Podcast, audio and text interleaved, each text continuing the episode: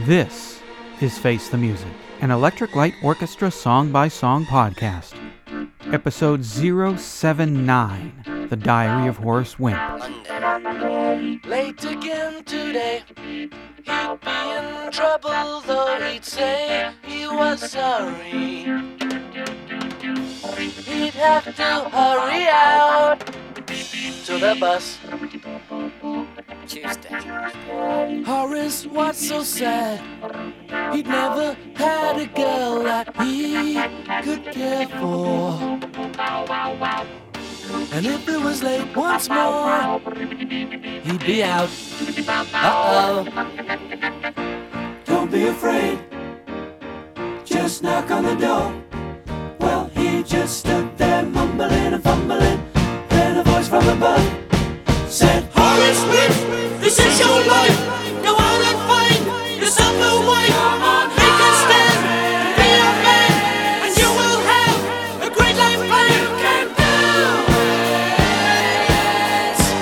it. What's that song all about? The Diary of Horace Wimp is the fourth song on Discovery. In the liner notes for the 2000 box set Flashback, Jeff Lynne wrote, It's a story about someone who's a bit of a twit and could never get anything done, but finally, a happy ending. There's no Saturday because every Saturday is a football match. In the liner notes for the 2001 remaster of Discovery, Jeff wrote, A song about a lucky lad who somehow defies the odds and gets the girl. Really wild use of the vocoder. In the June 6, 1979 Capital Radio interview by Roger Scott, Jeff said, Were you conscious of that? This is your Beatles song on the album. It's more just the, the sound of it, really. You know, I'm a Beatles maniac, and I don't feel ashamed to, to say that I'm you know, inspired by that sort of thing. In the October 24th, 2005 Stylus Online magazine, Dom Passantino wrote, No, The Diary of Horace Wimp wasn't by Supertramp. You can do it! Hi, I'm Eric Winsenson, And I'm Eric Paul Johnson. and we reach the Diary of Horace Wimp. Are we really supposed to be reading this thing? I mean, um, we kind of promised we would give him his space and everything, you know. That might be one of the issues I have with this song. Jeff Lynne apparently raided this nice guy's diary and put it out there for everybody to see. Not cool, Jeff. Not cool. True. Yeah. Okay, let's see. How does it begin? Didibby dop, didibby dop, didibby. Oh, uh, no. Skip that part. And, well, hey, it looks like our friend Horace is going to be getting a little. It's about damn time, too. Yes, it is. And uh, it's about damn time that Jeff Lynne just completely went, you know, I love the Beatles. Screw it. Yeah. You know what? I really love the White Album, and I'm going to do a song that would be like something that would be on the White Album if the Beatles had stuck together and did it 10 years later. And weren't completely wasted on acid. Exactly. In Yeah. fact, even more than the Beatles, I get a really kind of late 60s Canterbury psychedelic gist from this. Since he wasn't a, one of those nice little late 60s psychedelic bands called the Idle Race, Yeah. that he was very, very, very familiar with this scene because even though the Beatles influenced it, a lot of these bands took the sound and ran with it. Not as hi fi as the Beatles, but a lot of times about as creative. And since they didn't have the resources, they mm. got even more creative in some cases. Yeah. And it was this whole sound that unfortunately skipped America because psychedelic music in America was completely and totally different than what came out of England. We kind of followed the Stones a bit more than we did the Beatles on that end. Yeah, we had Green Tambourine and uh, Dizzy. That's bubblegum. That's yes, that's bubblegum psychedelia. I'm thinking more about the Bubble Puppy Yeah. and the 13th Floor Elevators and Chocolate Watch Band and all that kind of stuff than Yes. uh, than the stuff on Buddha Records there. hmm But I've always liked this song because as soon as it came on, I was going, oh my god, this is complete throwback to the 60s, except he's updated it with all the 70s technology and everything. And since he's such a Beatles fan in the first place, it works. It's too bad there's not more stuff throughout the ELO discography that's like this. Yeah, I have uh, like instantly when I first saw the video back in 79 or 80, whenever I, this is just a freaking stone cold awesome song. There's almost nothing bad that I can say about it. I'll get to the almost later. But The music is fantastic. I like that little orchestra opening there. That's pretty cool. It's nice that Jeff found a good way to use the vocoder. It works good when you use it for scatting. Trying to sing words or say words, it doesn't seem to work since most of the vocodering on Out of the Blue is like, I don't understand what you're saying.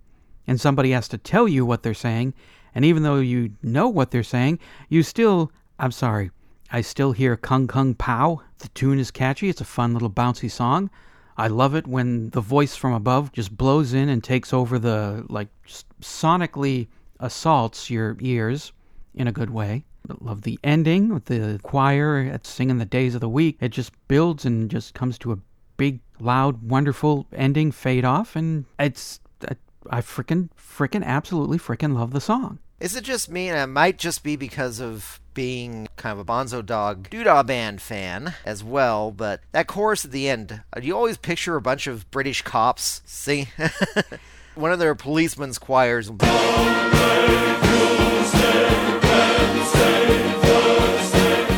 you know, I haven't because I don't know much about Bonzo Dog, you know, just what I've heard on Dr. Demento. But now that you bring it up, yeah, I can kind of see that. it's, I do see a bit of Bonzo Doggish in there too. Because that always makes me think of that. Because same with when the Beatles did "I Am the Walrus," mm-hmm. because it sounds like this kind of authority, yes, sounding British voice coming in. What's all this then? And then Yeah. doing the entire choral part on there. Yeah, That's what I like about British psychedelia in the first place is that it was so much different and it was, well, foreign. Everybody tries to look at the similarities between us and the country that basically populated us for Yeah. the most part, but it's still there's a huge culture gap and I mean, I know that if you're British, you're going to get something completely different out of it, but if you're mm-hmm. American, you're well, I should say United States, that you are getting something completely completely out of the ordinary from it that you don't usually hear in American pop music. yeah. Which unfortunately, this didn't get a release uh, as a single in the United States. No, which was a foolish thing to do. It's a great damn song. Even though, as much as I love the song, there is one beef that I have always, and I mean always since the first listening had, with this song. And every time I get into this rant in my head when, when I hear it, believe me, even I'm thinking, lighten up, Nancy, it's just a song. So, it's pretty clear that Horace has social anxiety disorder. He's a very introverted, shy person. Whether I want to or not, there are many traits Horace has that I can more than empathize with. Tardiness isn't one of them, but the social anxiety? Oh, yeah, I get freight trains of that. The world is geared towards the extroverted. Introverts are dismissed as wussy loners who have no backbone to get anything done. Nobody bothers to look past the shell into the yolk. They don't bother to see the intestinal fortitude it takes for people like Horace, or me, to get out of the house and deal with people. The world is infested with people who've perpetually shown the Horaces in the world that since we don't make noise, we don't matter. Trust me, we pick up on the vibes being sent out that we are social misfits. So, really, why would we want to step out into that world? But we have to. We need to work, buy food, go to school. We already feel like insignificant dust motes. And on top of the anxiety, Horace has chronic depression. Again, I get you, Horace. Right there with you, brother. Then Jeff comes along and piles on by giving a shy introvert the surname Wimp and calling him a twit in interviews. Does not help the already battered worthiness a depressed introvert feels, or the public image of the shy. We may not be muscle bound or a fireball of energy, but trust me, every social interaction is like Indiana Jones walking through a long hall packed with snakes. But we slog through because we have to. And that's not the actions of a wimp. So that's my little beef with the song. But otherwise, I could listen to this thing a thousand times a day for the rest of my life and never get tired of it. It doesn't help that Horace, even in the 1970s, was not something that you wouldn't actually name somebody. There were I don't I don't think there were that many Horaces still around in the 1970s. Just like uh, these days, if you see an Ethel or a Phyllis, Yeah. you- you're you're pretty sure that this person is not just out of college. Yeah, yeah. Horace, it's it's not a, it's not a popular name, but then they slap it with wimp. Although, this morning, as I was ruminating all of this and thinking after 40 years I can finally vent this, uh, I think Jeff actually kind of makes Horace out to be the hero of the song. I mean, he's this quiet guy kind of going about his business. Then there's a calling and a, a voice that gives him a mission to go do. He works with or tries to get past his social anxiety and shyness. He gets the girl, and at the end, he goes on to live happily ever after. It truly is Joan Collins's hero's journey. I can't think of the guy's name. My Joan is- Collins, My- Joseph Campbell, That's it. I knew it was a J. Joan Collins. I knew it was a JC. I couldn't think of who it was. so it really is a Joseph Campbell hero's journey in under in about four minutes. Well, except Yeah. for once he's got himself a wife, the voice comes back again and says, "Ahem. "Now go out and get yourself a life." That's the sequel. Just like Star Wars. Luke Skywalker saved the universe. Now you're going to have to do it again three or four or five more times, whatever happens in the next Star Wars movie. Horace Wimp, the divorcee. Aw. I like to think he found a better job.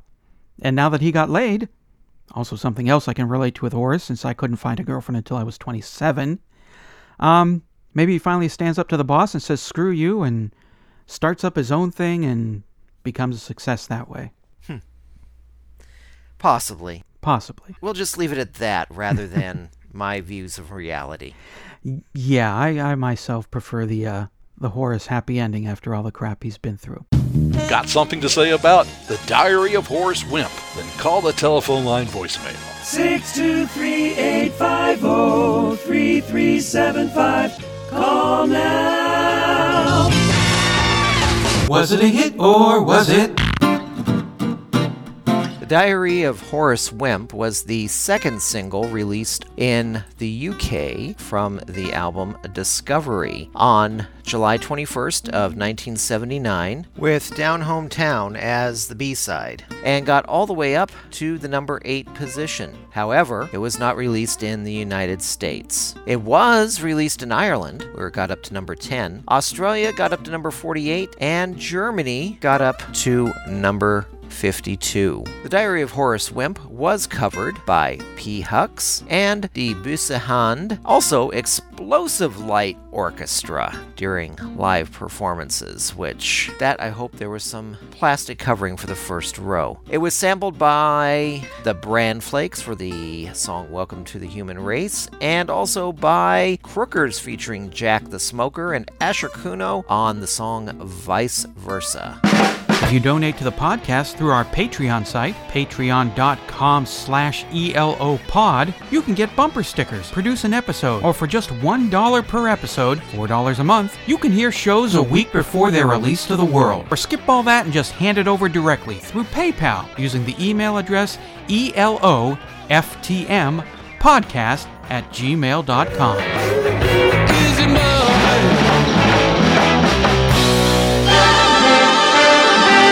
This is Troy White with a thought from Troy. The Diary of Horace Wimp, one of my all-time favorite ELO songs. I love songs about the underdog, especially when the underdog wins. But I hate to be a killjoy, but there's something that's always bothered me about that song. The voice from above, whether it's God or Horace's guardian angel, or even Clarence from It's a Wonderful Life. That voice, it's, he's a bit of a bully now, isn't he? I mean, it's like, Horace Wimp, get a wife! And then Horace steps out of his comfort zone and he finds a wife, and on his wedding day, that voice says, Horace Wimp, get a life! I mean, come on, man, what's he going to say to Horace next? Horace Wimp, get a knife to kill your wife.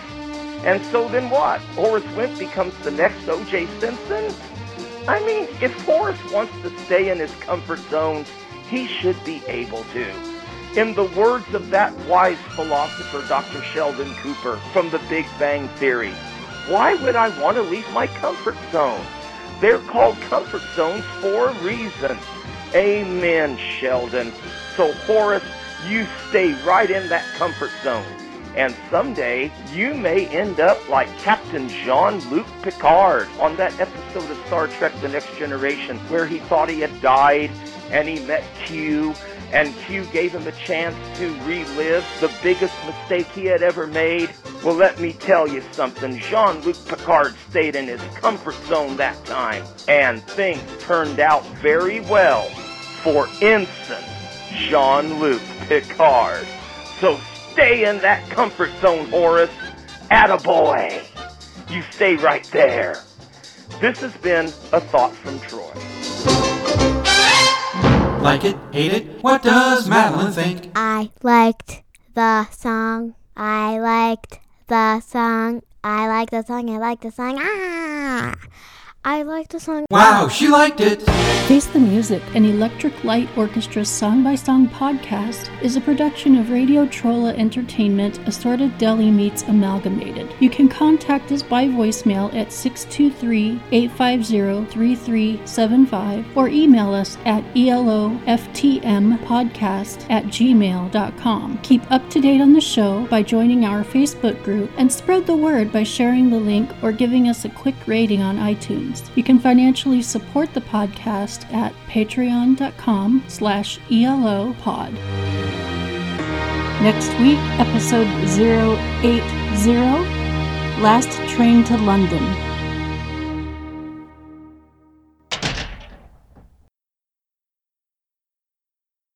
Got something to say about a Beatles ripoff of... no, we won't do that. Got something to say about... mm.